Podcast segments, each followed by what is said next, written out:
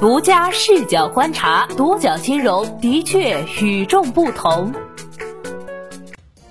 本期我们一起关注的是违法采集个人信息，百款 A P P 被要求下架整改，光大银行、天津银行等在列。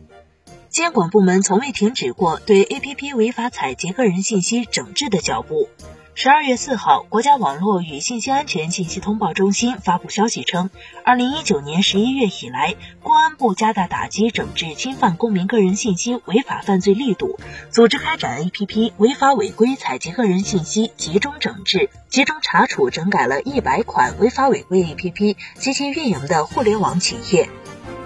值得一提的是，这一百款 A P P 中出现了光大银行、天津银行等金融类 A P P 的身影。网信安全中心消息显示，此次集中整治重点针对无隐私协议、收集使用个人信息范围描述不清、超范围采集个人信息和非必要采集个人信息等情形，责令限期整改二十七款，处以警告处罚六十三款，处以罚款处罚十款，另有两款被列为刑事案件开展侦查，相关案件正在侦查中。据悉，今年以来，公安部组织开展净网二零一九专项行动，已依法查处违法违规采集个人信息的 A P P 共六百八十三款。下一步，公安机关将坚持以打促管、以打促建，持续深入推进 A P P 违法违规采集使用个人信息的集中整治。此次被要求下架整改的 A P P 中出现了金融类 A P P 的身影，包括光大银行、天津农商银行、天津银行三家银行，以及乐贷款、资金宝、借钱贝三家现金贷平台。独角金融发现，目前各大应用商城上已经看不到乐贷款、借钱贝乐，而光大银行、天津农商银行、天津银行与资金宝均可正常下载。值得注意的是，二零一九年，光大银行、天津银行还因存在其他违规行为被监管部门处罚。今年三月，天津银行被查出十二大违法违规行为，银保监局开出六百六十万元罚单。四月，天津银行济南分行存在未对集团客户授信实行统一管理，未按规定审查银行承兑汇票业务贸易背景真实性的行为，被山东银保监局罚款五十五万元。十月，光大银行大庆分行由于违规转移客户资金被罚二百七十万。针对遭下架一事，截至发稿前，光大银行、天津银行以及天津农商银行都未在其官方网站、官方微信公众号中回应。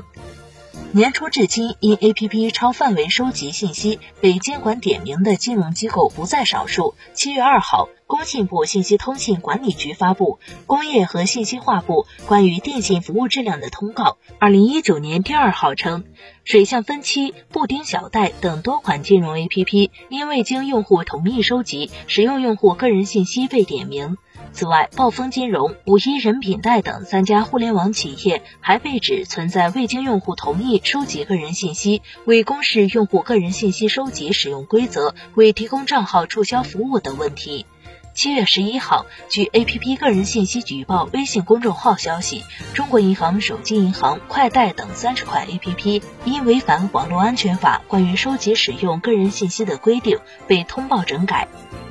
九月份，广东省公安厅公告，全省公安机关开展超范围收集用户信息 A P P 清理整治专项行动，金融类领域，湘财证券、通富 M P O S、微贷网、日照银行等四家机构被点名。其中，日照银行违规情况包括读取用户联系人通讯录信息、收集用户位置信息、获取用户设备上已知账号列表，以及允许应用随时使用麦克风进行录音等，并且应用程序中未设定隐私政策。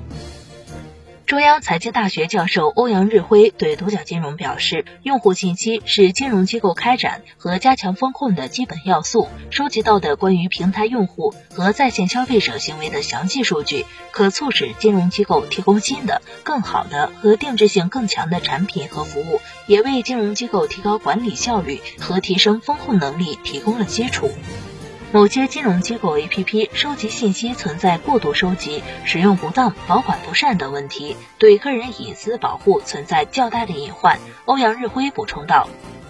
值得注意的是，某些金融类 A P P 违规搜集用户信息，并不是机构本身的问题。据腾讯手机管家今年发布的《金融理财 A P P 防冒与隐私获取数据报告》显示，当前金融理财 A P P 存在较多病毒感染、恶意仿冒、窃取隐私现象，而感染了木马病毒的金融理财类软件中，百分之四十一点七七会盗取用户隐私信息。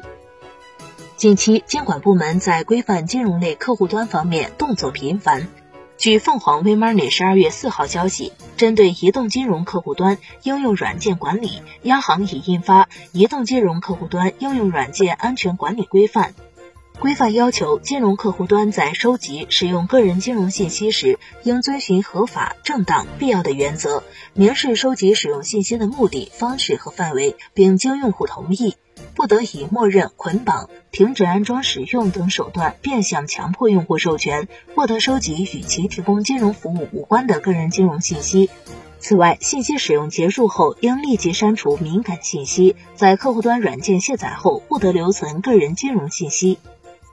二零一九年十二月三号，中国互联网金融协会召开金融业移动金融客户端应用软件备案管理工作试点启动会议。此次会议明确表示，各试点机构应于二零一九年底前，通过客户端软件备案管理系统完成第一批试点客户端软件的材料提交和备案申请。协会完成备案审核工作后，择期发布第一批通过备案的客户端软件清单。此外，上述会议还提出，下一步在全国范围内分批次组织开展客户端软件备案推广，并逐步落实风险信息共享、投诉处置机制以及行业公约、黑白名单、自律检查、违规约束等自律管理工作。其实，二零一九年以来，针对金融类 A P P 违规收集用户信息等乱象，监管部门的整治力度从未削减。二零一九年年初，受中央网信办、工信部、公安部、市场监管总局四部委委托，全国信息安全标准化技术委员会等部门成立 A P P 违法违规收集使用个人信息专项治理工作组。该工作组具体负责推动 A P P 违法违规收集使用个人信息评估工作。之后，该机构多次点名金融类 A P P 等违规收集用户信息现象，并责令整改。六月份，全国信息安全标准化技术委员会推出《网络安全实践指南》《移动互联网应用基本业务功能必要信息规范》，明确规定金融借贷类 A P P 基本业务功能收集的必要信息，仅包括手机号码、账户信息、身份信息、银行账户信息、个人征信信息等七项内容。同时要求应允许用户在金融借贷应用中手动输入紧急联系人信息，而不应强制读取用户的通讯录等。此外，上海九泽律师事务所高级合伙人朱静称，最新的《互联网应用收集个人信息基本规范》草案明确了，当用户拒绝提供最少信息之外的个人信息时 ，A P P 不得以任何理由拒绝该类型服务，排除霸王条款的使用。用户发现 A P P 违规收集个人信息后，可以向工信部投诉反映，给自己造成其他损失的，可以通过诉讼获取赔偿。朱静表示，你对 A P P 违规收集用户信息有什么想说的？欢迎评论区留言与我们互动。好的，以上就是本期节目的全部内容，谢谢收听，咱们下期再见。